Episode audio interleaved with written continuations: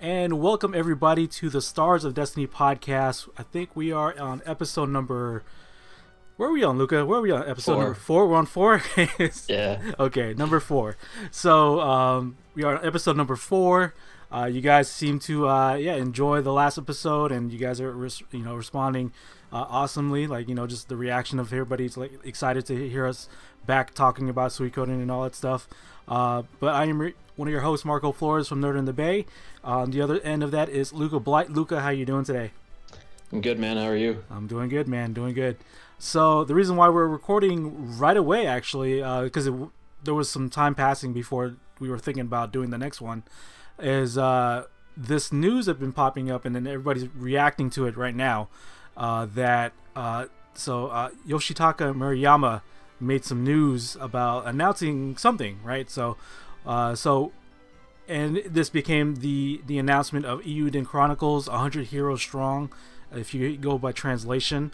Uh, so it's basically what we're hearing about and what we're seeing like from the news uh, sites and all that stuff is basically a successor to Suikoden. Since as of right now the the the, the thing that's going on with uh, Suikoden is that Konami has the IP um, they're not really willing to do anything about it right now um, so the so Yoshitaka Murayama decided to bring some of the old team back together again and to basically open up a new stu- studio. believe it is called. Uh, is it what is it called? Really quick, uh, Rabbit and Bear Studios. So they're basically an independent studio, um, just trying to one kind of like you know see if the fan base is still there for Suikoden, and also too, um, since there's this uh, thing that's going on with you know the IP itself. Well, I guess why not kind of break out of that out of that struggle and then you know just make something that's kind of brand new but has like the inspirations of Suikoden. So so what right now what we're to do, be doing right now is uh, we're to be looking back uh, kind of like uh, let me see going back to the Yoshitaka's uh, Twitter where he created a Twitter uh, sometime this year around I think like March 2nd so he's like, "Hey, I'm on Twitter. I have some things that you know, you know, I'm going to be announcing sometime soon." Um, so actually, I'm gonna I'm gonna pop this up really quick. Um, Luca, really quick, like, where were you when you were hearing about the news of uh, of Eiyuden uh, announcing? I was actually at work, and all of a sudden, like, my phone just started exploding up, right? tw- from Twitter and like Facebook, and like, Yeah, like e- everyone's just like, "Yo, man, have you seen this?" And I'm like, "Okay, what is it now?" Because every time someone has directed me towards something that's Suikoden related, it's Yeah. one of two things: completely fake, or it's an April Fool's. and I'm like, "All right, it's not April Fool's. It's got to be fake." Right? yeah, yeah, I go and I look in this, and I'm like, "Oh my god." yeah, it's not right Yeah. and then i start looking into it more and more and i'm like wow i was like it actually looks pretty good right Mhm. and i was like it kind of looks like uh, they're using the octopath traveler game engine there and i'm like wow this looks really great yeah. i was like when is this going to be released kickstarter Yeah. oh horrible yeah.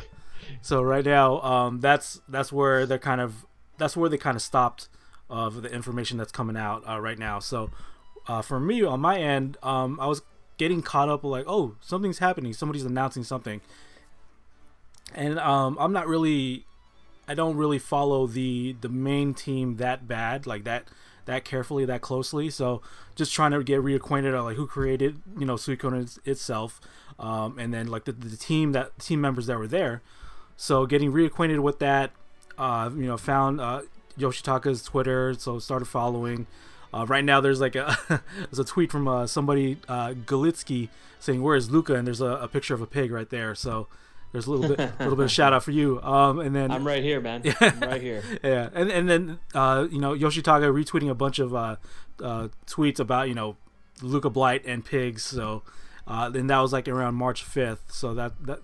And then you know he's talking about, and then he's retweeting other people, just you know sharing the love of Suikoden, you know, where we're, why we're all here in that set in that sense. So, so moving forward towards, uh, let's see, I'm kind of trying to look for the announcement now. So I think during this it time, it should have been a red flag to all of us that uh, Murayama was like all of a sudden active again, and that guy has Yeah. he's done like like two projects over the last 15 years. So it should have been a red flag to us, like he was active again. but Yeah. I guess none of us really caught on. Right, exactly. Because like the last thing he was he did was Alliance Alive, uh, which was Yeah. like I believe a like a Switch. No, not it was not a Switch game. It was like um Uh, 3DS? I think it was one of the. Yeah, I think it might have been a, a Vita or something like that. okay I don't know. like a 3D I don't remember. like a 3DS uh like you know, Something like that. like Some sort of handheld. Right. So yeah, he he made that kind of getting again getting the inspiration of of uh, Suikoden, and so then that did its thing, and it, you know you know you're you're able to get like a remastered edition that is out there right now.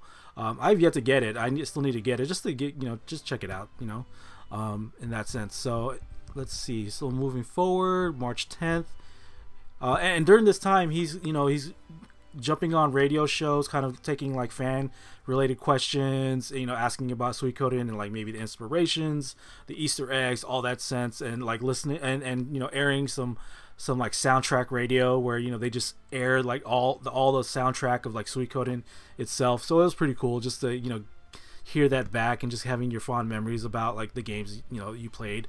And um, let me see, still looking still looking forward March 25th still talking about a bunch of Suikoden and stuff. So like, yeah, if you're following heavily, then you're like, what's going on? You know. So uh, let's see. Still trying to look more Luca Blight stuff, of course. Uh, let's see. July 24th.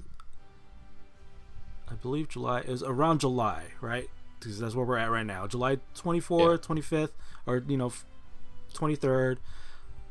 He starts to announce something and let me i'm looking for the tweet itself but it, it's in japanese too so like i can't i'm not able to read. But on july let's see july 24th exactly uh, it says let me go ahead and click on this tweet uh, and let me check really quick.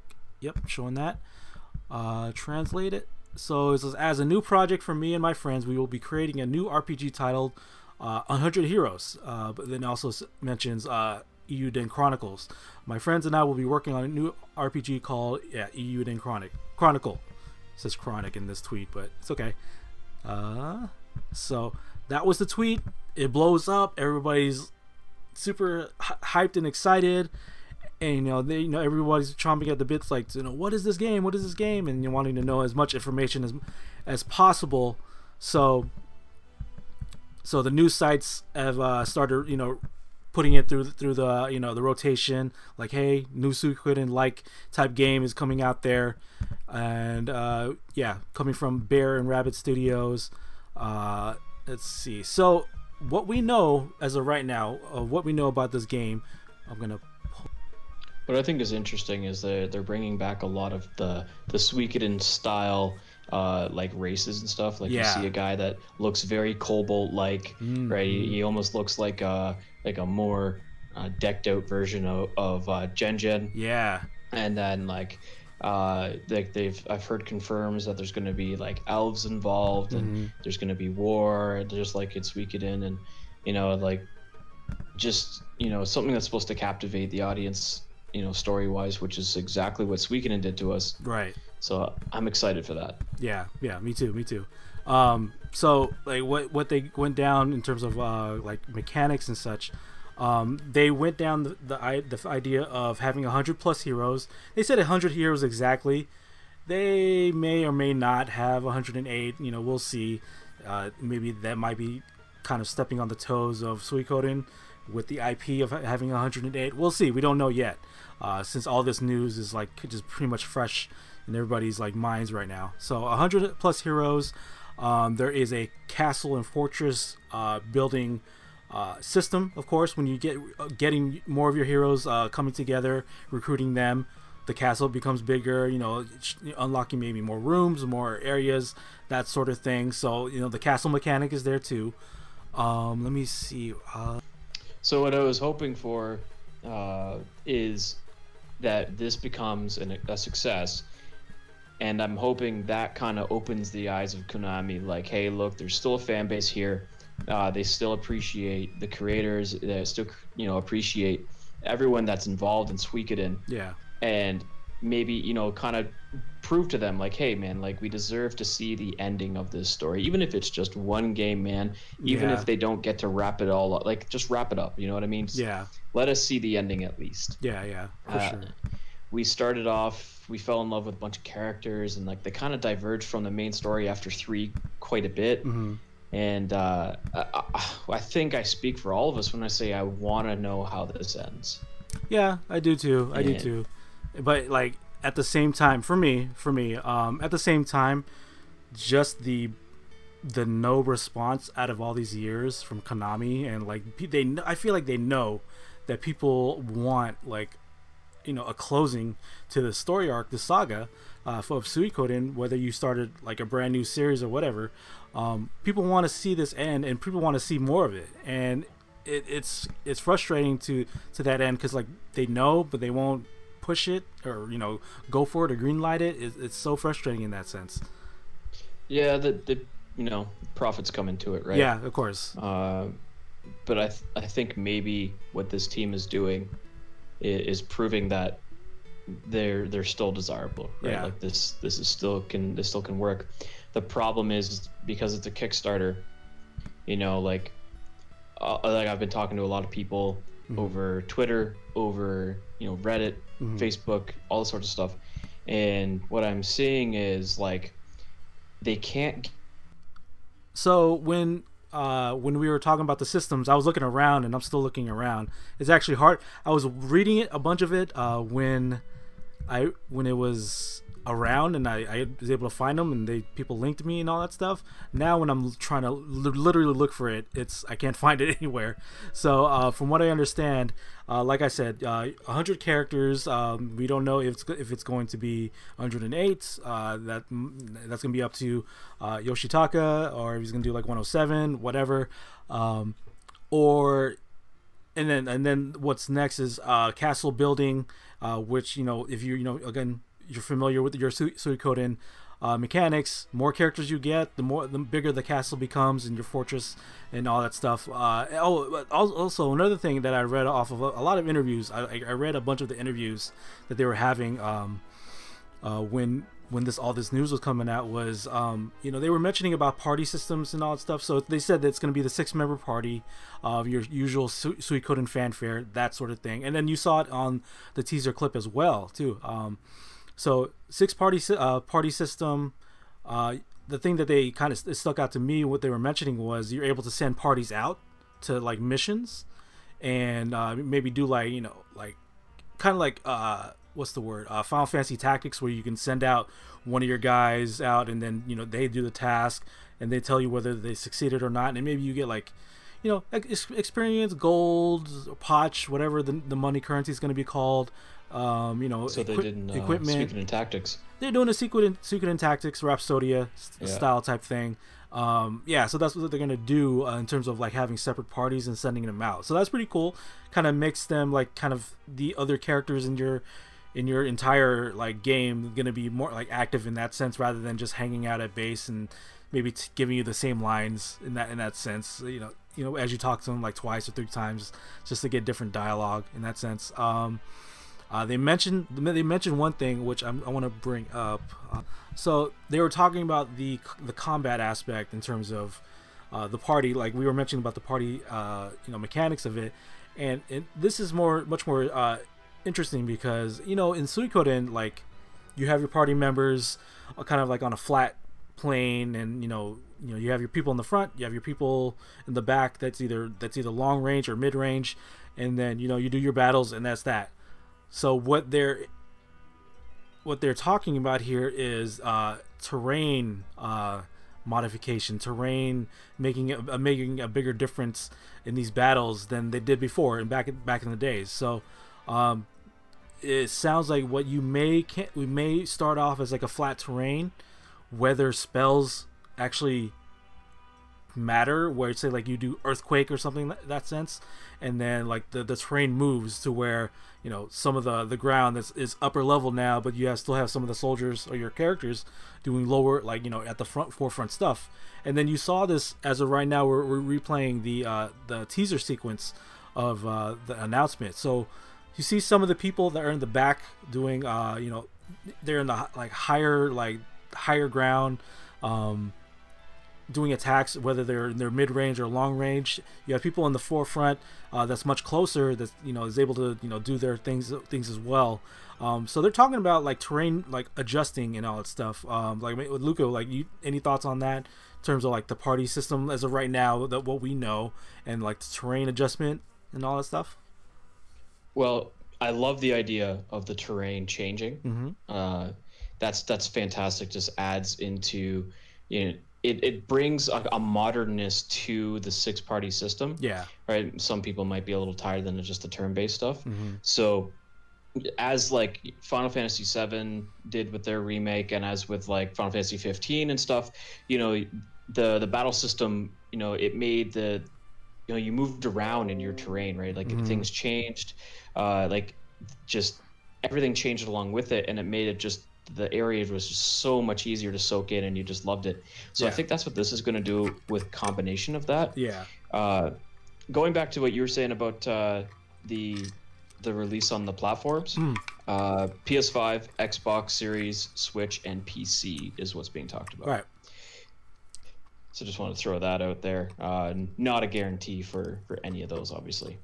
Right. Uh, the other thing about the six party system is it's just going to be a throwback, especially for Suikoden fans Yeah. but I think that uh, this game might attract uh, like Octopath Traveler Mhm, fans as mhm. well, Yeah.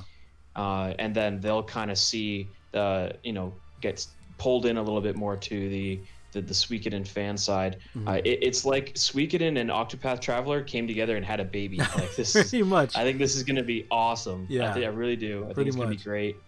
I'm hoping it, it gets a lot of support. Mhm. Uh, unfortunately, looking online and stuff, I like there's it's very polarizing. We either have people like us that are really excited about it, really want to give this a shot because we want to see even even if it's a spiritual successor, we Yeah. still want to see it there, right? We still want to have that there yeah. other people are like you, you know i'm not going to give you my money for something that's not a guarantee Mm. uh, i'm not going to give you my money for something that might not even be on a platform that i own right Mm, so right, say right.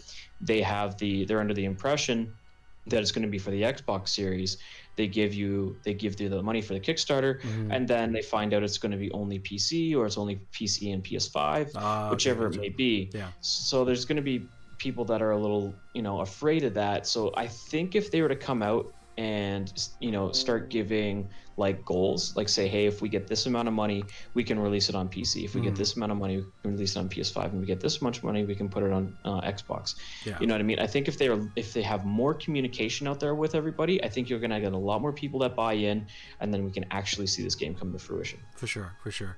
So this is what we know right now. So right now, their default release is on the PC. That's what we know right now. So now, Mm. at the time of this recording, uh, the Kickstarter hasn't hasn't been up yet. It's gonna be up tomorrow, 9 a.m. for me. I, I believe like uh, 12 for you.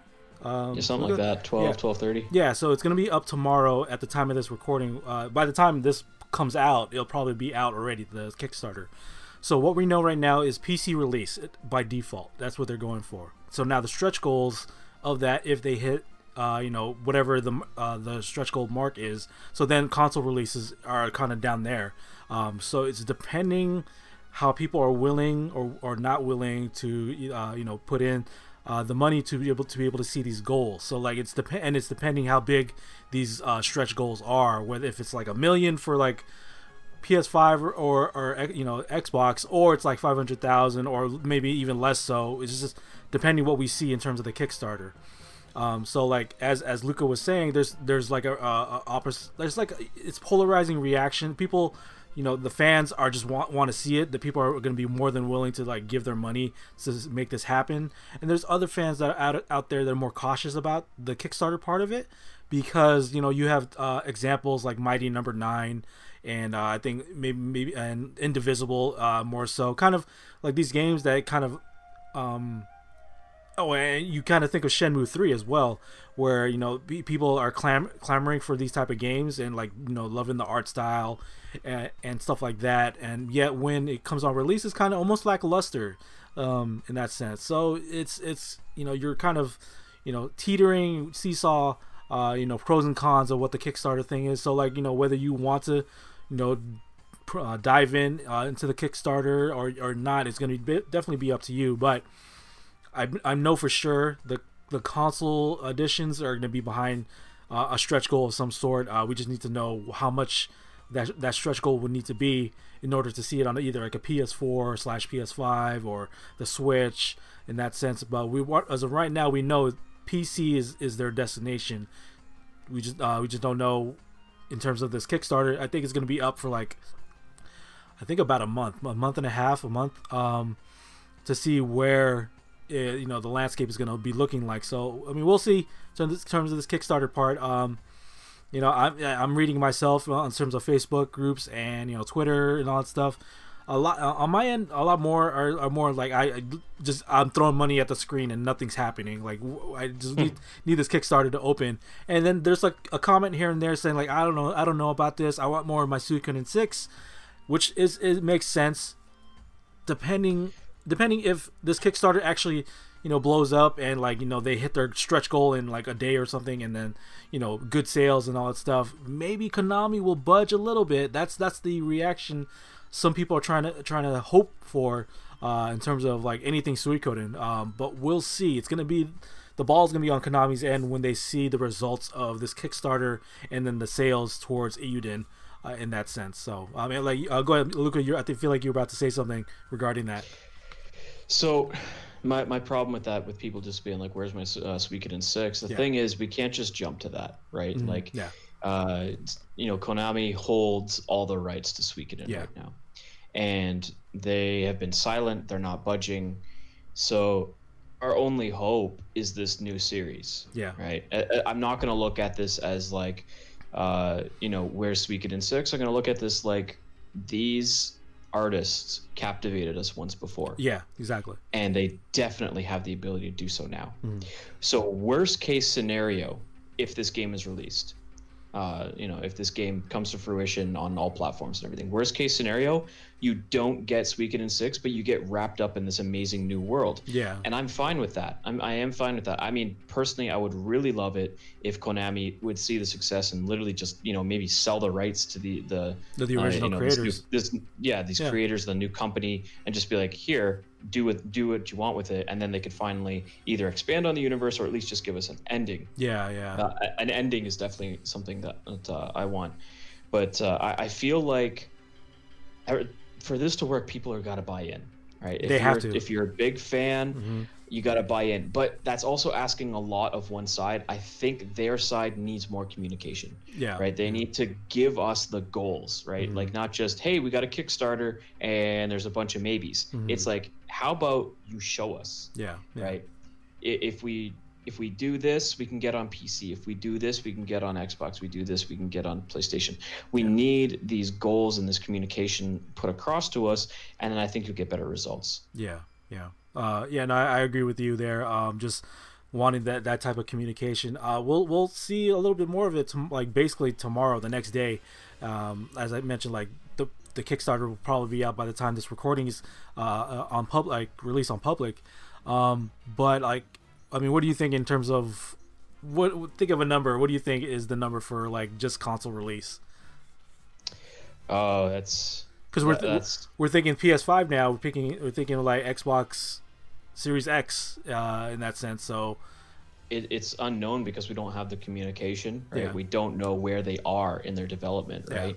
Uh, if say if they had the game completely done Mhm. right say they had enough money to actually just make the game but they didn't have enough money to do production and all that kind of stuff it could be actually pretty cheap yeah, right to get across all platforms it might just you know be a goal of just like a million dollars or something for all we know Mhm. but if they need to put more money into voice actors and they put more they need to put more money into actual development of the the software itself Mhm. anything like that it could be a lot right yeah, but if the kickstarter is only for a month that lets me kind of you know think a little bit they don't need a lot yeah, that makes me think like they had enough to make the game but not enough to produce it if production's the only problem Mhm. then uh, I think they just need to throw that out there. Like, hey guys, we just need to be able to produce this. If you, Mhm. you know, help us kickstart this. Uh, you know, we can get production across all platforms. yeah, It, it's all it. Uh, it starts with them. It, it starts Mhm. with them. They really got to communicate to us. If they just throw the Kickstarter out there, I don't think they're going to get a good response. I think they need to actually let us know. So it, it all depends on where they are. You Yeah, know, yeah. I I hope it's just production. Yeah, yeah, I agree with that too. Um, and we'll see. Uh, tomorrow, we'll find out tomorrow. Uh, when in terms of in terms of the Kickstarter and then the, the the stretch goals and like with the levels of how you're able to contribute if you're able to. Um, and then you know a lot of people are having the running jokes like let's contribute 108 dollars. You know, because yeah, um, yeah, because you know. Um, but we'll see. Like maybe you know if you put in more than that, maybe you'll be in the game in that sense. Like maybe be an NPC or maybe be a hero or uh, you know you never you don't never know. Um, I think everyone that contributes should put in some sort of 108. Yeah, If you can yeah. just put in a dollar, yeah, put in one dollar eight cents. Yeah. You know, you know, whatever it is, man. Yeah. You know, if you can put 108 dollars, that's awesome. That's right? it. If you yeah, can put $1,008, that's Yeah. fine too. It's still close enough, right? yeah, yeah. I think we should all just do the puns like that for sure, and Mm-hmm. uh, you know, send a nice little message to them. yeah. But it, it's we got to see what they come out with tomorrow, Hmm. and I I don't think this is just going to be a one day thing. I think they're gonna, if they're smart anyway, they're gonna release the Kickstarter and then they're gonna communicate with us as the Kickstarter goes on. Yeah. You know, tell us how much they're how well they're doing and you know what the probability is of it releasing on these other platforms and Mhm. how far along they are in this game Okay. because we don't really know, right? We Yeah, don't know we don't how, know. how far along they are. Yeah, that's true. We don't know at all. Uh, we'll just see. We'll just see. So, okay. So moving on from the Kickstarter part part of it, let's talk about uh, what this game is basically about. Um, so I have the website up here. Uh, let me go ahead and change to that. Let's see. Uh, window and Eiyuden. Okay, so 100 Hero uh, Strong is like kind of like the American translation, you know, the English translation of it. Uh, Eiyuden Chronicle, 100 Heroes. Um, so let's see. So what we know about it, Yoshitaka Murayama, uh, creator, senior is the senior uh, scenario writer director. Junko uh, Kawano uh, of Suikoden uh, one and four is the lead artist. Osamu Kom- Komuta uh, from Tactics and Tur- Turquoise is uh, just says director. Um, Junichi Mur- Murakami, uh, Castlevania uh, area Aria Sorrow and Oz. I'm not sure. Producer, art director there. Um, let's see, Motoi Motoi Sakuraba of the Tale series is the comp- is a composer, and Michiko uh, Michiko uh, Naruke of Wild Arms series is another composer. So there's you know you have you have you have a team there. I, I know people wanting are wanting the uh the, the old school composer to be there too, but I believe they they're retired in that sense. Uh, See, thing is, a lot of those games you mentioned were masterpieces. So Yeah. what this says to me is this could be a dream team. yeah, Like, this this could be- game could be fantastic. Wild Arms was so fun. Mm, oh yeah, yeah. Uh, Wild Arms 3 was probably my favorite, okay, but uh, Wild Arms was a great gaming series, and if they're involved, that's that gives me more hope. This sounds like, you know what this sounds like? This sounds like the Chrono Trigger team. Yeah, You know, that's what I was gonna say. Some of the best minds The best just of the came best. together and, and are making a masterpiece. We could have a masterpiece in the making here, Mhm. guys.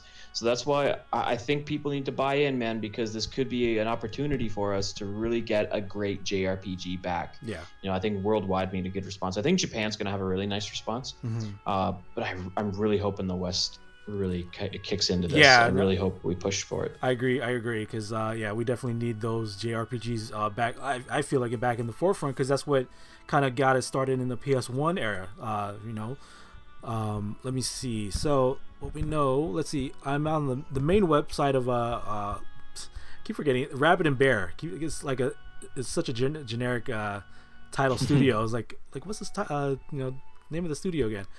So uh, Maybe maybe that's a little uh, nod to Viktor. Yeah, He was right. talking about being a bear. I guess I guess uh, Flik is the rabbit. I guess is that what they were trying to say? he's, he's pretty fast. Yeah, he's he is. fast like lightning. He's, so. he's pretty fast. That's true. That's true. So like 100 heroes, you see uh, the characters uh, Nowa and I believe Sieg is the other person. Let me just let me confirm that. Uh, uh, wait, nope, that's not it. Have a lot of tabs. Gotta go through all of them. Uh, Segan. Okay, that's his name. His name is Segan. Okay, so let me look for you again. So uh, Nowa and Segan uh, seem to be like the main quote unquote characters. Um, let's see. Uh, All right, here we go. So this our our story begins in one corner of uh, Allraan, uh, a tapestry of nations with uh, device cultures and values uh, by dint of sword and by way of magical objects known as rune lenses. Uh, the, the land's history has been shaped by the alliances and aggressions of humans, beastmen, elves, and desert people who live there. The Galdean Empire has edged out other nations and discovered a te- technology that amplifies rune lenses magic. Now, the Empire is scouring the continent for an ad- artifact that will expand their power even, even further. Uh, it is one such expedition that Segan Kesling, uh, one of the main characters, uh, a young and gifted uh, Imperial officer, and Nowa, a boy from a remote village, meet each other and become friends. However, Twist of Fate uh, will soon drag them into the fires of war and force them uh, both to re-examine everything to uh, they believe is right and true. Um, Oh boy. thoughts? Maybe thoughts? Might be- Wow. yeah, what are your thoughts We might there? be seeing uh we might be seeing another uh Jowy and Riou thing here going on. Right, You know, great friends from different classes Mhm. uh, end up being on opposite sides. Uh, I, I would love to see something like that. Um, so I don't know. That man, this sounds fun. This Yeah. sounds like it's going to be a great adventure. Yeah, Put it this way: this game gets released, I'm taking like two weeks off of work. And I'm just Yeah, gonna be just- playing this just- game nonstop. just play it. I'm telling you, like this. This sounds so fun. yeah, yeah, yeah. Story, it's just a little, tidbit there, but it, it sounds like we could have uh, just a classic in the making. And, Yeah. I, and I really hope that's true. Maybe I'm just being, you know, uh, a little. Too, maybe I'm too a little too excited about it, but I yeah, mean, I mean, you can't you can't help it at the same time because again, no news about Suikoden in all these years, and then directors and and you know people who have worked on the game will chime in here and there talking about it, and then nothing again. And I, I made this joke um, when I was doing other podcasts where every time E3 went around, like came around the corner, I was like, I'm wait another Suikoden announcement. It's gonna happen this year. It's gonna happen this year. Didn't happen for like di- like till di- till now and then there's no E3. Uh, it just made like uh, made an, a weekend announcement basically. Um, but yeah, just just hearing the reading that, I'm like, okay, uh, you know, Riou and Jowy, Suikoden 2. Uh, I mean, like you know, Suikoden fans know that Suikoden 2 is the actual true Su- Suikoden 1. It was the first story that they they created, and then they made Hmm. actual Suikoden 1 uh, just to get their their bare bones down and just get the feeling of what how to make an RPG, and then they put out Sweet Suikoden 2. So yeah uh let's see um uh okay okay that's that's uh talking from yoshitaka talking about the, the game that they're creating so now let's go ahead and delve into uh, so like i mean my, yeah like i mentioned like you mentioned uh it feels like uh Riou and Jowy again um flames of wars sounds like it's happening. There's a screenshot that is out there about like the one of the protagonists uh, i think Ria, uh, Nowa talking. So it's like it's he's talking in that screenshot like hey you like you know you want everything and but yet i'm fighting it, you fight because you want everything. I'm fighting because i i don't want to lose like anything that i have left sort of thing so they are definitely on opposite ends uh in that sense um but Mm. yeah it's it's it's gonna be very interesting in terms of like the, the two I, I mean, ideologies in terms of like coming from like, having this upper class like you know I'm, I'm a refined soldier or maybe I'm a aristocrat sort of thing versus like I'm you know just somebody from like you know the boonies um just trying to You know what I'm hoping to see? what are you trying to hope to see I hope you get to pick. ooh get I hope you get to pick That would be pretty which cool. hero you follow. Yeah, yeah, kind of like a, a Radiata stories where like you know you, you can choose to be going going with the humans, or if you can choose to be with like you know the the other people, other elves and like worldly people. Pick your side. Pick, Yeah, you know, pick yeah. your ideology. Yeah, that'd be and pretty I, cool. it would be great. A hundred characters on each side. yeah, Different, different, characters, completely Mhm. different story based on who you choose. and then yeah, yeah. Oh, that'd be cool. Uh, yeah, and then you go, you Yeah. run, you run into all of them, but you some you can recruit some, then but the others are, are blocked out due to either ideology, alignment, or yeah, yeah, for sure, for sure. and then you have, and then when you oh your first game play, you know your first playthrough, Yeah. you're like, how do I get this character? How do I get that character? you Yeah, don't you understand don't because know. you picked Nowa, right? Mhm. And then all of a sudden you you're just like you get this realization: I have hundred characters, but there's a hundred of them blocked out. I can't get that. Oh yeah. wait, I gotta play as the other guy now. It makes replay you know it makes more replay of the game, Mhm. and you get to see it from the other side. So we got like a little glimpse of that when Mhm. it came to Suikoden three, like a tiny little tidbit Yeah. when you got to play through as Luc at the yeah, end. right. And and you know what? That's my favorite part of the whole story Luc- being Luc's able to see Luc's side of it, Yeah. right? Being able to just see his point of view, and it was only like what, like half an hour of gameplay. Yeah, It wasn't a lot, right? But it was enough that made me feel good, and I was like, "Oh, this is awesome! We got to Mm. use Yuber, we got to use Luc with his true wind rune, you know, Yeah. we got all this fun stuff." Sarah. But imagine you can actually pick a side, Mm. right? Like I always wondered, you know, if they could ever have done that with Suikoden 2, right? You Mhm. could have picked Jowy's side. I mean, no one really would because Jowy's an asshole. But I mean, I, I'm just saying, if you if you ever wanted to, Yeah, yeah, you know, yeah, yeah. you know, they, but that I mean, that would be fun. it would. It would. So I'm hoping both of these characters are extremely likable, Mhm. and they just disagree on how to change things, and you get to pick. That'd be Mm. so fantastic. Yeah, and and depending who you pick, if the opposite the opposite person will be will be shown as a villain, but that but that would be Mm. interesting if you can pick like uh Segan, but like Nowa, like the the boony person, like, you know, just coming from coming from nothing, kind of shows himself like as a villain, kind of like how um like you were mentioning about like Suikoden three where. Um, you know, uh, the Zexen army look look like villains. Um, at, at the at the, at the other end of of uh, of that of that like it showed like the Karians kind of sh- kind of looking like villains as well, depending on the viewpoint. You know, uh, when you're Correct. picking, Yeah, the, the lizard army. Killed, yeah, You know, they're like ambushed their guys and Yeah. killed, killed their their uh, soldiers and stuff. Uh, wh- another good example, I guess, would be like Gundam Wing. I don't know if you Mm. remember that okay, anime, yeah, but Gundam Wing, depending on which character you are watching, hmm they did a really good job of showing you that character's point of view, that character's polit- political side of things, okay, and then anytime they looked at the opposite character, Mhm. they seemed like a villain until you saw it through their eyes, and then by the end of Ah, uh, by the end of Gundam Wing, you're looking at it like, you know, there's there's definitely bad guys in it, but at Mhm. the end of it, you're like, there's no like true villains. You know what I mean? Like they all just have different points of view, mhm. and that's I think that would be fantastic to see in this game.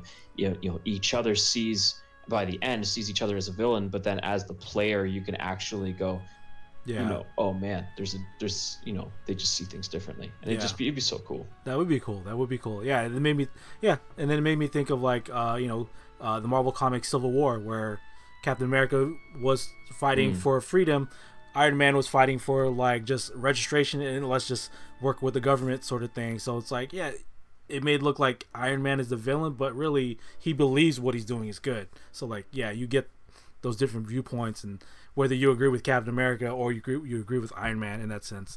Um, but yeah, like that would be pretty cool if you're able to pick uh, either uh, Segan or uh, uh, Nowa, and then whoever you're picking, the opposite end kind of looks. You see the shades of like the bad guyness of, of everything, of what, everything that they, they do in terms of like a, of a campaign or, or of a mission. So yeah, Yeah, you got to fight their 100 heroes. yeah, yeah, that'd be that'd be You what I crazy. mean? That'd be crazy. Yeah, like instead of you know one 108 group being the good guys all the time, you have 100 on each side. Mm-hmm. Yeah. And then you got to fight each other. And then you know it'd be really awesome. You as you're playing through as Nowa, Mm-hmm. you start to really love these characters, and then you you know you decide to play as Segan Yeah. the next playthrough, and then you're forced to like kill one of the other guys that you Yeah, really like, and you're just right? like, oh my god, no. Yeah. It'd be, I'm so hopeful for this, and it, you know it sucks because I could get shot down with this. You know I could have my my hopes you know it's drop, pos- It's always possible. I mean it's fun to just think about. oh yeah, yeah. You know. Yeah, yeah. You know, um, say you you get them all early. Say you get them all early, then the split happens, and yet the people that you love made that's like, like lean towards uh, the opposite end. Like, oh no, I'm losing them because I picked you know either Nowa or I picked Segan uh, in that sense. So like yeah, yeah, Yeah. all that attachment is gonna be rough if you're gonna be like say you're gonna be fighting them and you you like say like they they die at the end or whatever. Um, but yeah, that's that's all speculation. But like you know, we we have until tomorrow to find out a little bit more in terms of the Kickstarter part. But to be able to speculate about the story is uh, that's the fun part. That's always the fun part uh, in terms of like this this part of like you know being anticipating a game release of uh, just and being excited about it. So yeah. Um, okay, so let's uh, like again move on towards uh, the characters themselves. So right now I have uh, wait, let me switch off. Um, let's see.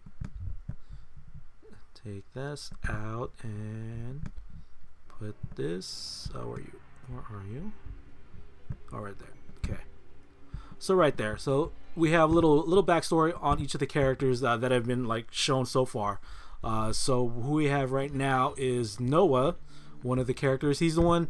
Nowa's the character where he wears he's wearing red. Um, right now you're seeing, and I don't know if you want to pull it up on your end, uh, Luca, where uh, Nowa has uh, like a, a, red sequence uh, out outfit. You you see the familiarity of like uh, Kyril from Tactics, and you also see it from like Riou, uh, Riou from two Sweet Suikoden two with the color scheme and, and patterns.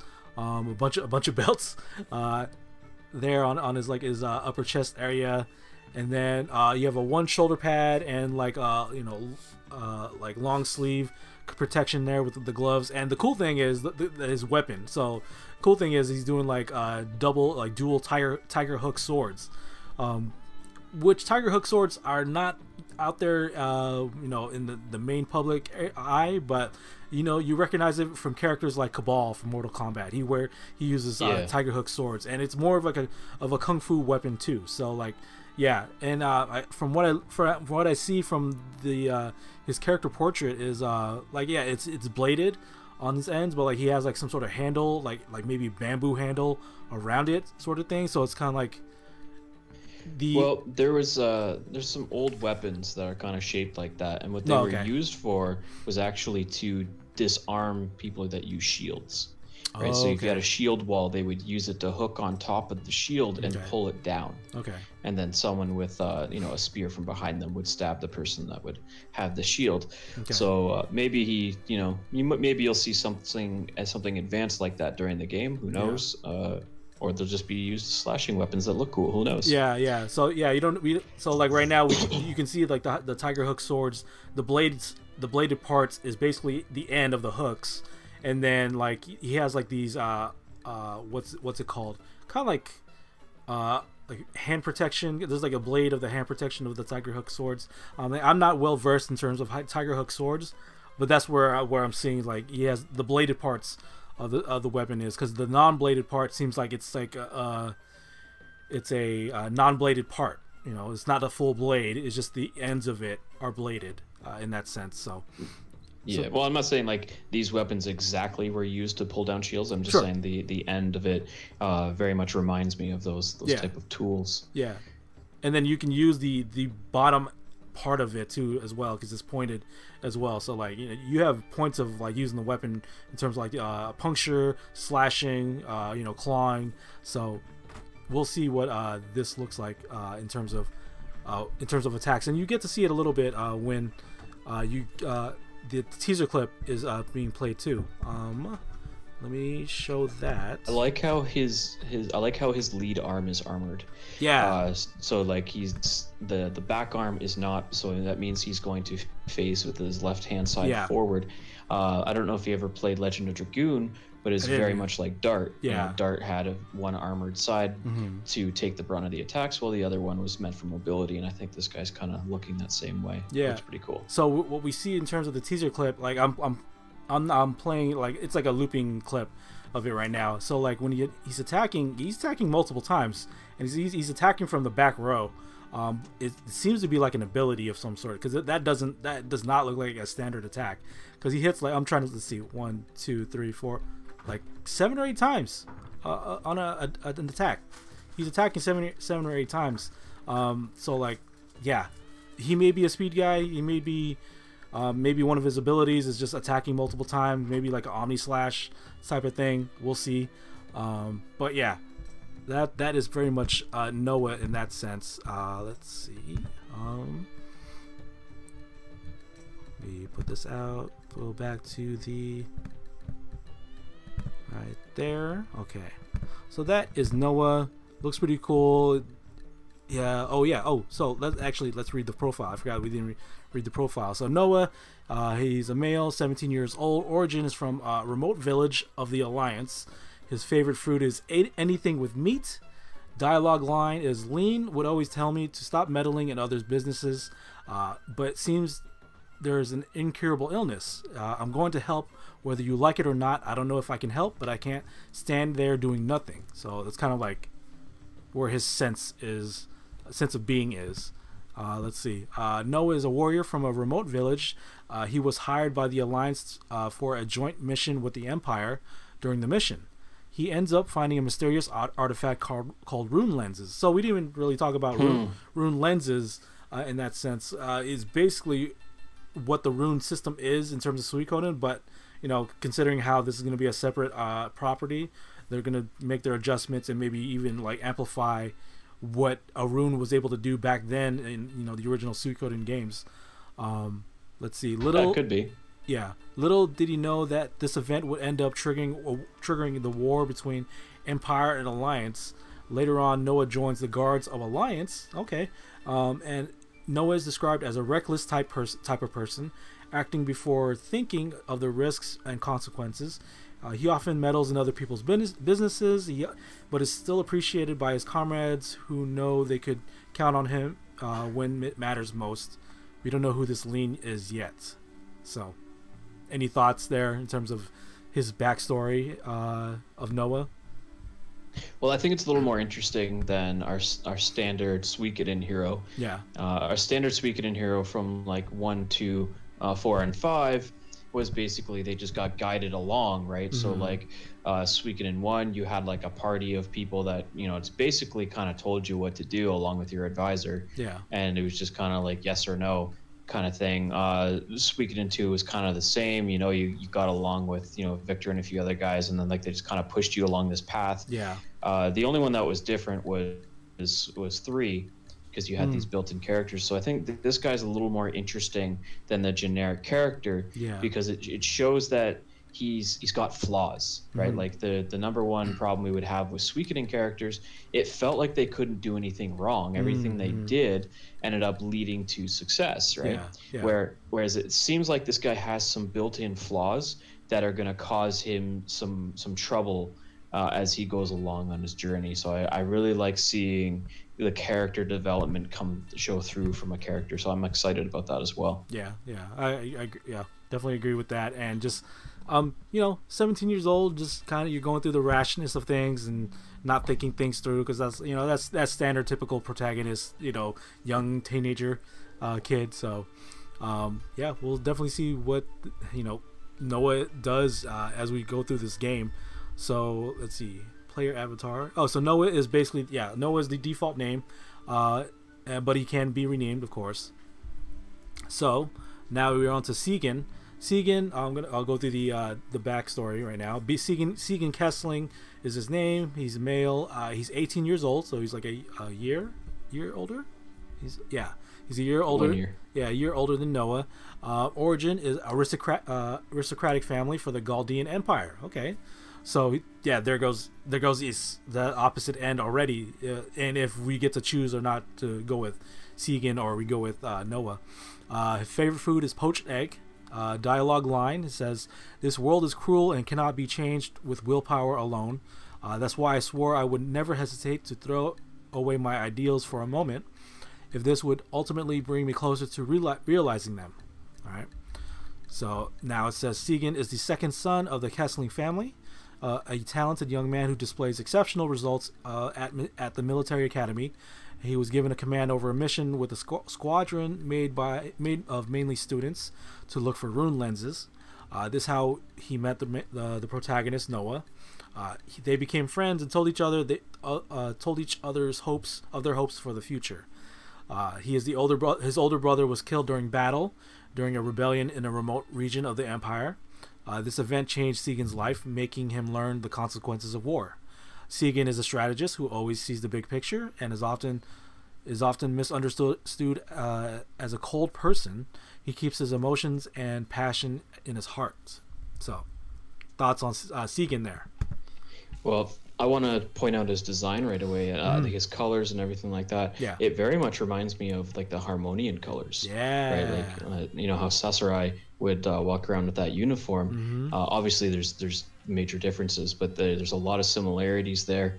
Uh, I definitely like the uh, the sword he has there. It's it's, it's a fun little yeah. little thing to it. As for his personality, now that I've heard that, I so hope he's the playable character. Yeah. I really hope you get to pick between the two of them because they're so opposite.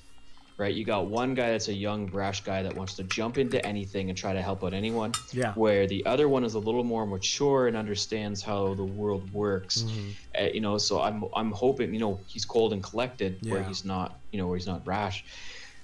I really hope that you can switch between the two of them. Uh, if you can, I'm pick, I'm going with him first. you just Yeah. want to just want to Like- see. Yeah. yeah, I want to see. You know, I want to see what it, what it goes down. I'm obviously not, you know, saying to everybody that you can do this. I'm just saying I'm hoping you can. Yeah, yeah. And if he is, if he is an option, I'm definitely picking him first. Yeah. Uh, I love the fact that it goes into a backstory. It's already pretty deep just by his character bio. Mm-hmm. Uh, you know, showing why he is the way he is. Ah, man, I, I'm so excited. I'm so excited. yeah, exactly. No, no, I, I get, I totally get it. I totally get it. Uh, but yeah, you're right. It definitely looks like a Harmonian uh, outfit uh, with the patches and the belts, and you know, the the the regalness of his of his outfit and just his posture and sense.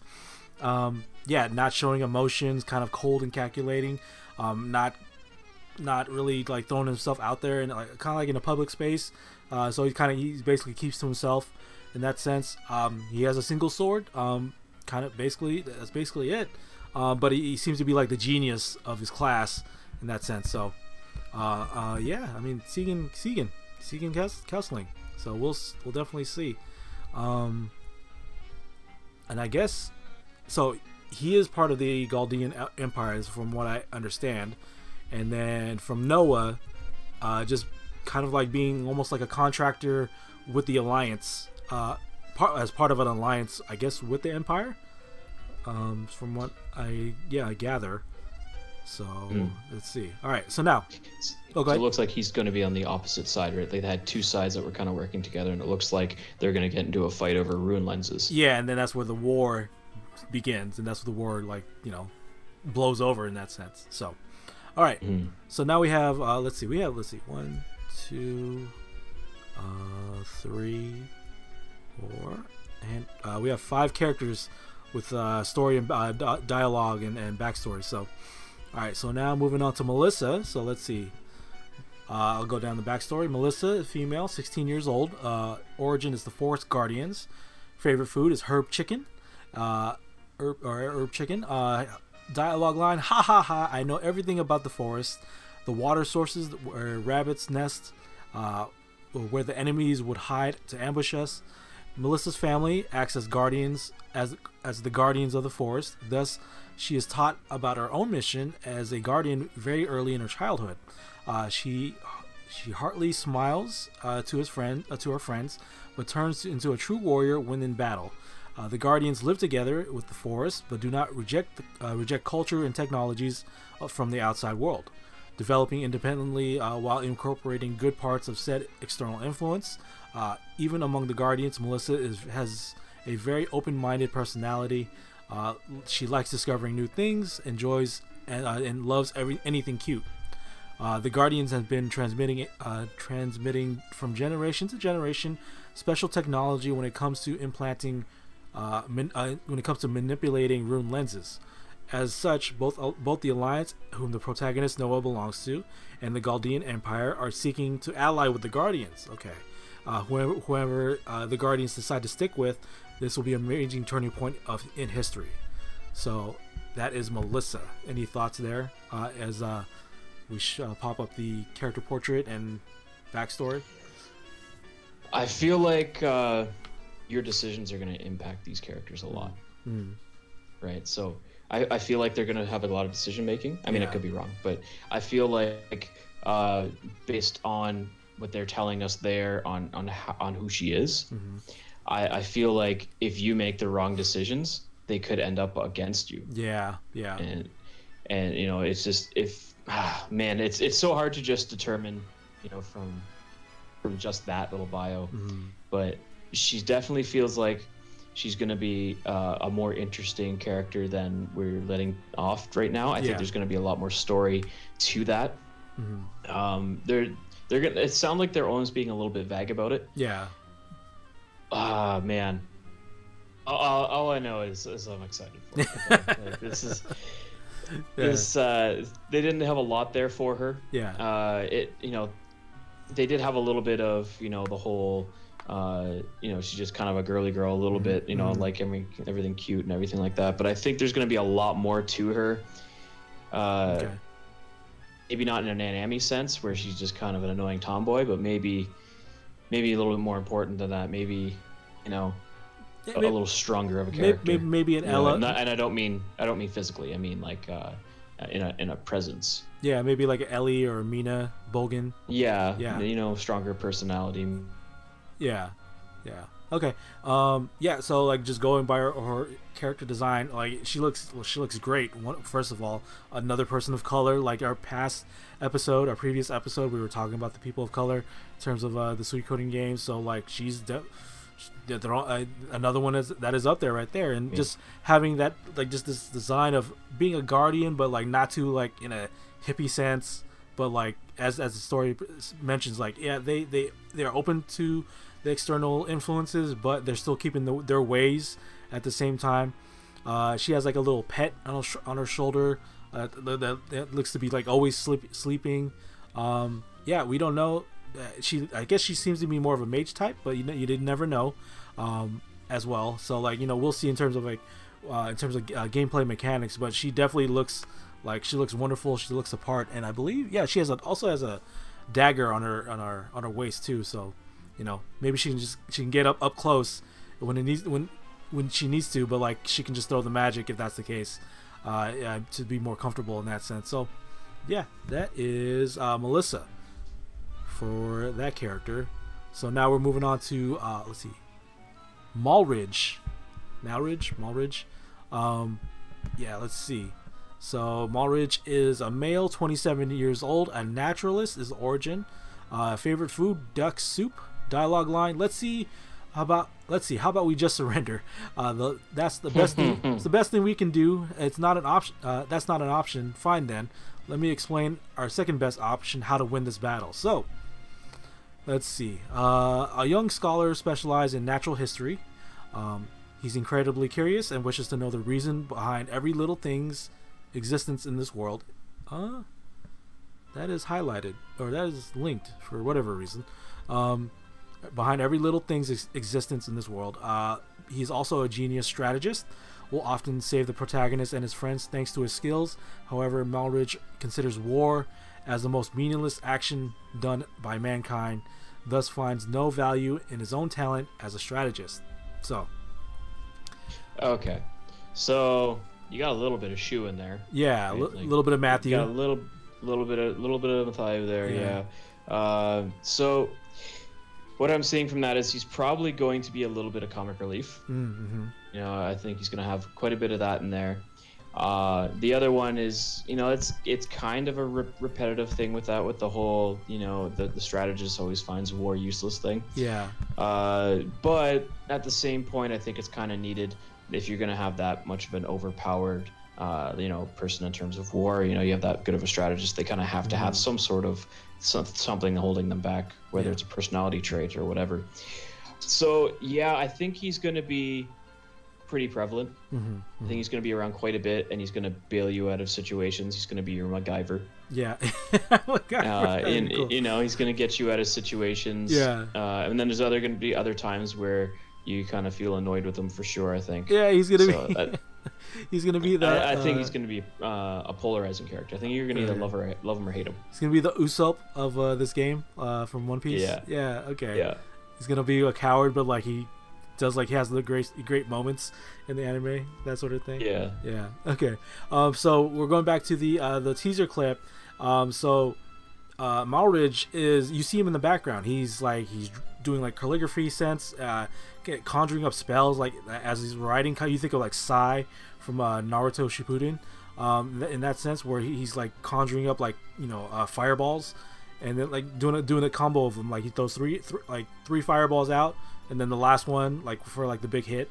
Um, so that's that's interesting where he's he's able to write or you know make art of these things that he wants to uh, you know bring up or you know like you know say like I mentioned before the the fireballs like so he can You can make a you know make, maybe maybe make like an ink beast or maybe make like you know like a, a, a huge wall of defense. Uh, so his magic, I guess, or his his skill is is based off his uh, writing in that sense, and and it, and it shows in his, in his portrait as well too. So it's kind of like he's he's summoning almost. right? Yeah, Like it's yeah. you know how like Latin languages would summon demons, you know, Mm-hmm. like with their with their language. Uh, but to me, it's it's actually kind of funny. I always pictured.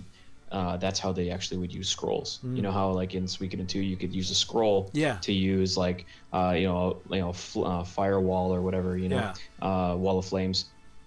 Uh, so that's actually what I pictured was them putting the scroll up in the air because remember Mm-hmm. it dis- like you can only have certain amount of uses of it. Yeah, So that's how I kind of pictured it was them putting a scroll up in the air, reading the scroll, and then the flame coming out of the scroll and the scroll burning up into nothing as it attacked. Yeah. So it, it kind of looks like that. Yeah, And that's always how I pictured it. And I'm just, I'm loving the artwork. I'm loving the way it looks like there's combination attacks between both physical and magic. yeah. It looks now, like I it. mean, it's just it's just a 22 second teaser there, but it looks to me like you can combine you can have combinations Mm. of physical and magic, which would be so cool. Yeah, that would be that would be because like yeah, in, in the older games like Suikoden games, it's a unite attack was just basically ma- mainly a physical attack, unless you start unless you did the the magical unites, and that was a little bit more rare because you had to find the right spells and and the you know the right people that have the max level of magic in that sense. So like in, in this sense Yeah. where this is have this all this is more more seamless where you know Nowa's attacking, then like uh Malridge like like uh final like you know leaves it up, you know throwing the, the fireballs. So it, it, it all looks seamless. So like maybe if you're able to unite magic with physical, that be that I mean you know that's a, that's a an evolution of the unite mechanic that we we all come to know and love uh, in that sense. So let me see. That'd be fantastic. It would be, yeah, it would be. Uh, okay, so let me go back here, go back there. So that is Malridge. He has a bunch of, yeah, he, like he reminds me of. At first glance, he reminds me of Templeton uh, in that in that sense, um, just by by design and, and having like all these scrolls or like you know paper all around him and and, and you know him riding around. Uh, but then when you like really look delve into him, like okay, you get like you like you just mentioned, like you see the Mathiu in him, you see the Shu in him, um, and then like as you mentioned uh, as well, like just being polarizing, where he, you know he's he, he sounds like he's a coward, but he he's actually just being a strategist, trying to like you know do like the the the action that would be like the most successful in terms of in terms of the group, in terms of the party. So yeah, that is Malridge. Uh, next we have Gao, who is a Of course. uh, you have a badass looking uh, kobold right there. Uh, kind of looks like um, oh man, what's his name from Breath of Fire, the first one? Bo. Bo. Yeah, he looks like Bo. Uh, Yeah. yeah. So okay. So Gao, uh, male, 32 years old, uh, a warrior from the tribe of mercenaries. His favorite food is pancakes with tons of cream on top. His dialogue line is being a leader and yet standing at the vanguard, rushing in by yourself. Anyone can tell you how stupid this is, but that's fine by me. Life is too short to be to always be boring, boringly worry about danger. A battlefield veteran, earning his life by participating in many battles. Uh, he is born in the on the battlefield, plans to fight all of his life and die on the battlefield. The Beast Tribe are considered the most ferocious warriors, and as such, mercenaries like him never run out of work. Uh, mercenary contracts are made on individual basis, so warriors from the same tribe can often, often up end up fighting each other. Okay, uh, I'm not paid enough. Uh, there's like a, uh parentheses. I'm not paid enough for this. I can still bet you my next paycheck uh, that this guy is going to be voiced by Tetsuya Inada. Okay, so so that is Gao. So mercenaries, I guess the the mercenaries, a warrior tribe of mercenaries. So like I guess his race, or maybe just his tribe, are are mercenaries in that sense. sounds like he's just all about the battle. Um, and yeah, I mean, and, and of course, like all like badasses, like strong badasses, they love sweets, uh, in, in the most extreme sense. Uh, like his his clothing, like it's all tattered up. Um, he, he looks like he just looks like a badass. Uh, there's no, there's basically much much more uh, of of uh, of a, a badass more than like the kobolds of old of like with Gengen and and Gon and and all. And Looks all like them. Gengen on steroids. Yeah, right, right, right. Like like he grew up Gengen. oh man. Yeah. Yeah. Yeah, man. Yeah, he looks he looks interesting. Yeah. Um, I think he might be more more of the more one dimensional characters, unfortunately. Yeah. Uh, but I think he's going to be the guy that everyone just kind of goes to Yeah. based on you know how he looks, and he's going to be. I, I'd imagine he's going to be pretty good in the combat system. So yeah. Your go-to physical Uh, guy. you know, maybe there will. Maybe I'm wrong. Maybe you'll uh, see more of the the beast tribes that he's from, and Mm. uh, you'll do more story arcs with it, and you'll find more out about his character. Who knows? Yep. But uh, as for what we've seen, uh, I'd imagine that he's going to be pretty generic. But we could be wrong, and I'm hoping I'm wrong. Yeah, yeah. So on, on the clip, you see that he's basically the first one attacking. He just like just like two slashes, so nothing uh, nothing extravagant on his on his attacking. Um, but you do notice um, just by the teaser clip on itself, he is attacking from the back angle. Um, actually, wait, yeah, he is attacking attacking from the back angle. So maybe if if if we're still going along the lines of like the short and medium and long range, he would be a, a medium range character in that sense. Uh, same thing with Nowa uh, attacking from the back, and then uh, yeah. Okay. Yeah.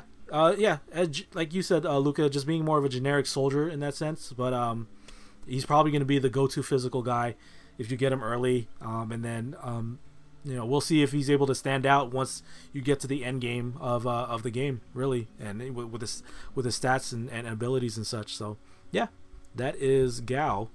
Um, let's see. There's always a Gao. There's always a Gao. There is always There's a Gao. always a there's always a Gao in some sort of fun, some sort of JRPG sort of-. JRPG. Yeah, you're right. You are right. All right. So now let is go. Let's go on to move on to Liang. Uh, she is female, six, 16 years old, a daughter of, of a family of martial artists. Favorite food: ultra spicy ramen. Uh, dialogue line: Uh, don't get me.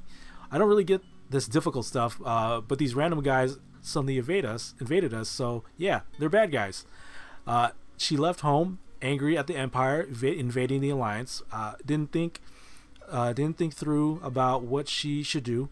Uh, she figured she'll figure things out by reaching the big city, rushed to one, and thankfully ended up with meeting the protagonist and friends. His family owns a dojo, puts martial arts above everything else, so she was taught how to fight by her father since her childhood. It is said that she's able to jump and kick while being, being able to walk on two legs. Okay. that is Liang. And yeah, I mean, this screams like Nanami uh, for me. I don't know about you, uh, Luca. screams Yuffie. Yuffie? Okay, okay, yeah. Yeah. Screams. Uh, atti- attitude has a, you know, a grudge against someone that uh, has declared war on her homeland. Mm, Uh, boasts a lot and never really has a clear goal. okay, okay, all right.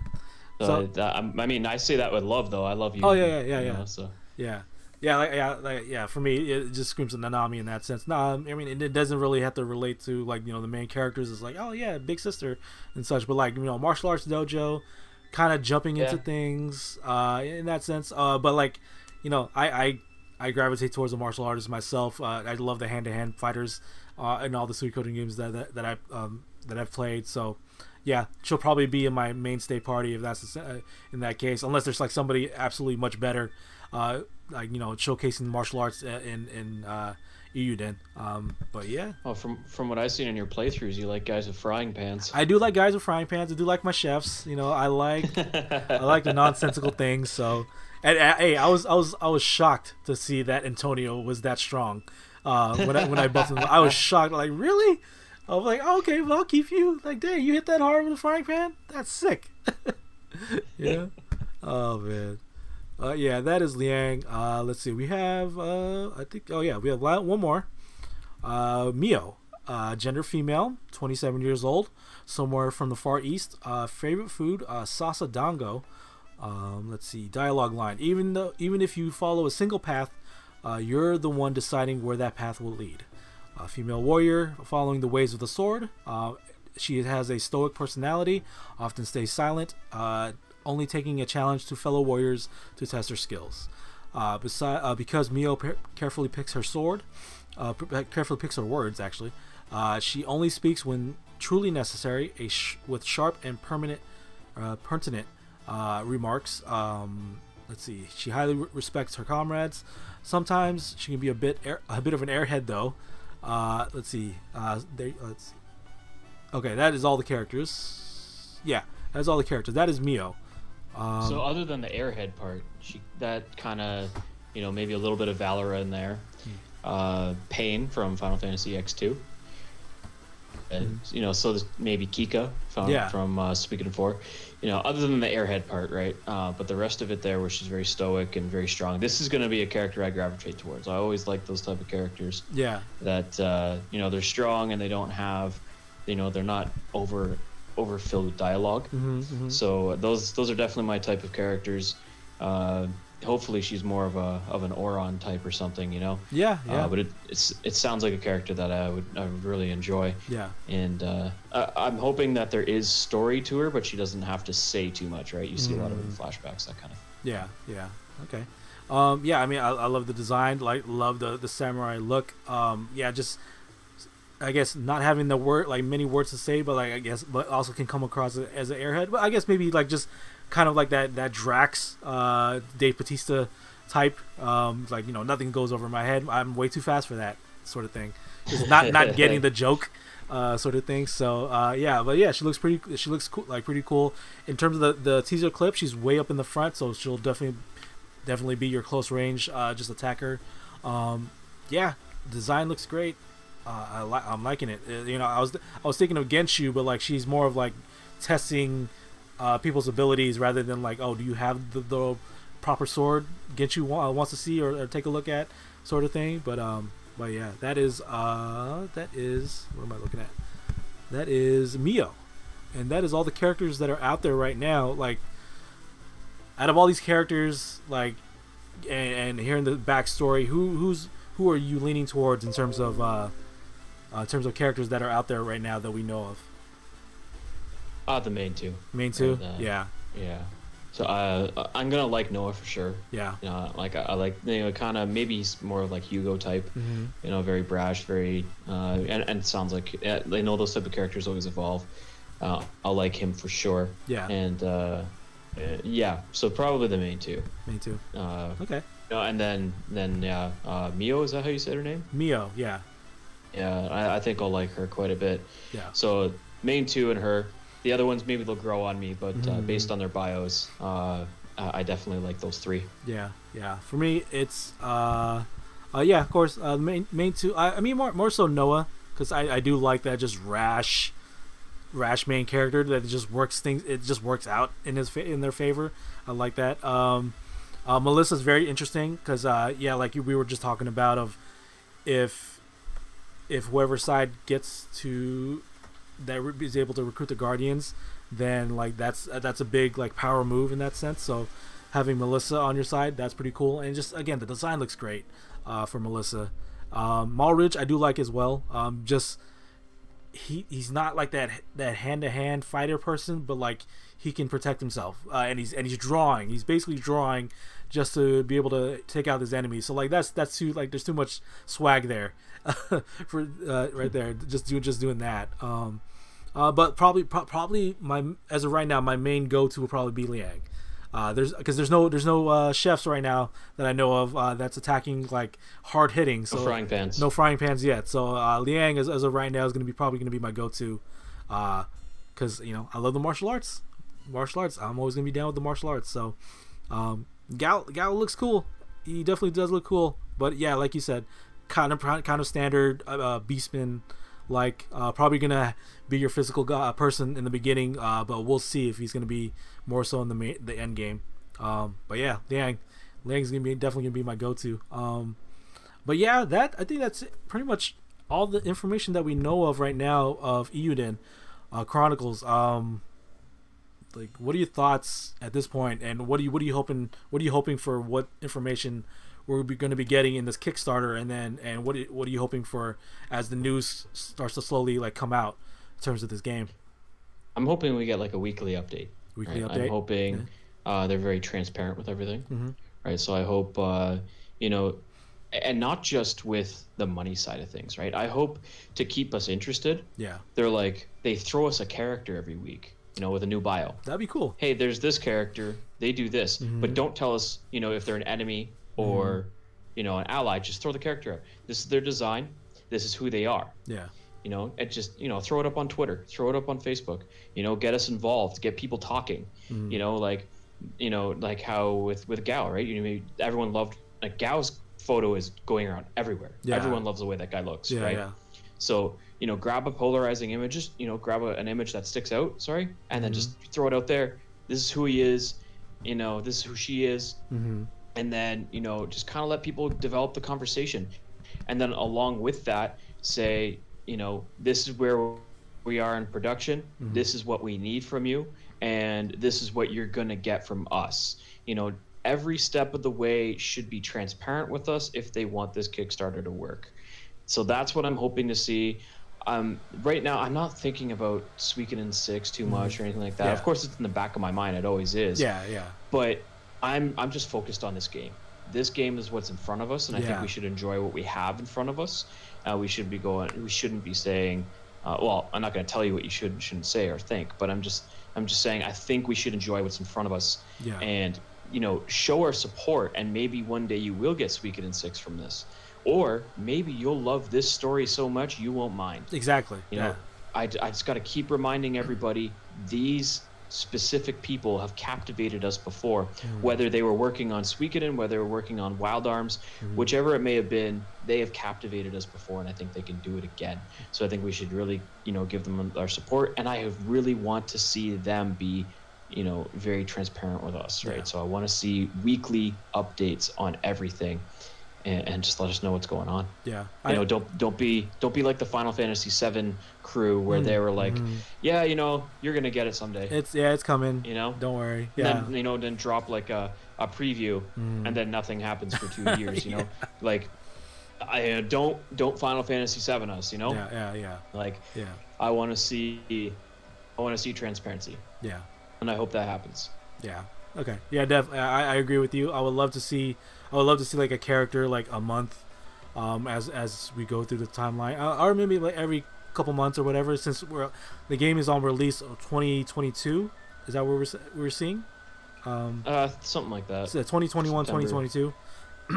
um, september 2022 i think i saw yeah. So, um, yeah, I would lo- love to see that. Just having like a character like you know every few months, uh, just just just to remind people like, hey, yeah, this game is coming out. As in terms of the Kickstarter, um, yeah, I I just want to see what these, uh, what what the situation is in terms of the Kickstarter, and then what the stretch goals and and and and, what we can do in terms of of uh, being able to contribute and help out this game in, any any form or fashion. Um, like uh, like you what like you mentioned before like like what you mentioned is like uh you know people being hesitant yeah, sure it's not the optimal situation of having a Suikoden 6 but maybe this coming out and seeing the result of it of of maybe the sales and and the Kickstarter will maybe have Konami like you know start thinking some things. So like we'll see. You don't know. Um but if it gets that ball rolling great. If not this is to be okay too. You know if this comes out you know really good and and it just blows everybody out of the water. Um i guess again people hoping that's not to be a, a mighty number nine situation. Um that's always a possibility but we just we just got well, we got to see we got to see how they handle things as as they try to give us updates hopefully like frequent updates uh in terms of like in terms of that um for for me in the game um i mean i, I love i love the designs what they have right now i love um the uh, it's it's not. It, I love the 2.5D ness of it. Um, just and uh, the battles is gonna be just. It's not always gonna be in that that that flat plane like that. That really sticks out to me. Is like, oh, that's cool. Uh, characters are like either having having higher ground or you know just being in different locations is not, is not so much being bunched up as a party going up against enemies. Like everybody has like strategic, like uh, positions in terms of trying to fight these enemies in that sense. So like I, I the the the terrain adjustment is definitely a plus for me. And um, yeah, I'm just excited to see what comes out of uh, the news that we get uh, in terms of this game. So yeah, I mean that's that's it. With, that's it for now for uh, Eiyuden Chronicles. Um, 100 Heroes Strong. uh, guys, let us know what you guys think. Uh, you know, whether you're get, like, sending us a comment, know, on the, on the video or uh, tweet at us at Marco Polo one seven seven at uh, Luca double underscore Blight. Uh, let us know what you guys think of the, the news. What are you guys hoping for for Eiyuden Chronicles? Um, yeah, just it's it's an exciting time because 2020 has been trash, but like this coming out, like you know, and, and being announced, like it makes it a little a little bit a little bit much better uh, in terms of uh, this year. So yeah, that, Best news we've had all year. uh, pretty much, basically it. Uh, so yeah, that is it with us uh, for us uh, here uh, at Stars of Destiny podcast. Let it let us know what you guys think on the comment section, Twitter. You know, at us. Um, what do you guys think about you know this news? What are you guys hoping for uh, for an announcement? All that stuff. Um, Luca Blight, uh, what are you doing in terms of your channel and content uh, right now? So you can tell us, uh, you can tell the, the people out there what are you doing and uh, where can they find you? Uh, well, it hasn't been a ton of uh, content just Mhm. yet, but uh, I am working on a video uh, that Suikoden fans will, will, I think, will enjoy. It's Yeah. a top five villains, uh, my top five villains, not named Luca Blight, because of course that would be uh, too uh, one-sided. Because we all, well, we all know that Luca Blight's the best villain of all time, so we don't have to talk about that. But I do have a video coming out. Uh-huh. Uh, of course, uh, there will be video of your playthrough going through that, so that'll be uh, entertaining. Yeah. Uh, in any case, uh, I've got a lot of Final Fantasy Brave Exvius uh, videos going up. There's it's been crazy with Mhm. their fourth year anniversary. Uh, so we got a ton of, of uh, character reviews out on there, a ton of content in, in terms of that. Uh, you know, we're gonna do we're gonna try to do more Suikoden, and uh, you know, keep you keep your, uh, your your eyes open for us here on the podcast because I Mm. think we're gonna have uh, more news and more things to talk about for sure. For sure. So you yeah, you can find me on. You know what? At me on Twitter. Now don't just at me. My DMs are open. DM me about this game. Yeah. You know, I want to talk about this game nonstop. So don't. You know, I saw a meme. You know, uh, from Suikoden fans being like, "You should just delete me because my my entire uh, feed is going to be just about this game." I'm cool with that. I'm cool with that. You guys want to send me a DM? I will gladly talk about this game with you guys Yeah. all day long. I'm super excited. There you go. So you know, come come to me at Twitter, Luca two underscores Blight, and uh, I will definitely chat you up about this game. I'm super excited about it. There you go. There you go. So that's Luca Blight. Uh, you can find me at Marco Polo one seven seven. That's my main Twitter, and at Nerd in the Bay is the channel Twitter. Uh, what we're doing, we're doing a bunch of videos about uh, fighting games because I love fighting games. So uh, we're doing Art of Fighting. We're still playing Dragon Ball Z Kakarot. We are doing uh, Dead or Alive six story mode. Um, there's probably something coming down that I'm not even um, talking about. Oh, Fist, uh, Fist of the North Star. I, I still plan on continuing. I just have yet to do a recording session on Fist of the North Star, uh, Lost Paradise. Um, let me see. Uh, uh, we have our uh, eighth year anniversary for Nerd in the Bay, so I, I want to make a podcast about that. Just talk about that uh, eventually. Uh, so that's gonna be coming down the line as as when I can get some of my guys, my brothers out there to uh, connect and we were able to just talk it up. But uh, yeah, that's pretty much it. You can find me at Nerd in the Bay, the YouTube channel, and then social media is right there at Marco Polo one seven seven and at Nerd in the Bay on Twitter, Instagram, Facebook. Um, so yeah, that's pretty much it with us with the Stars of Destiny podcast. Uh, thank you guys for watching or, or listening, whatever you guys are doing. Uh, stay tuned for more news. Uh, and this has been the Stars of Destiny podcast, your only sweet Suikoden and I guess now Eiyuden Chronicle podcast that is out there. So take, take care, guys. Have a wonderful day or night, and we'll see you guys next time. Peace.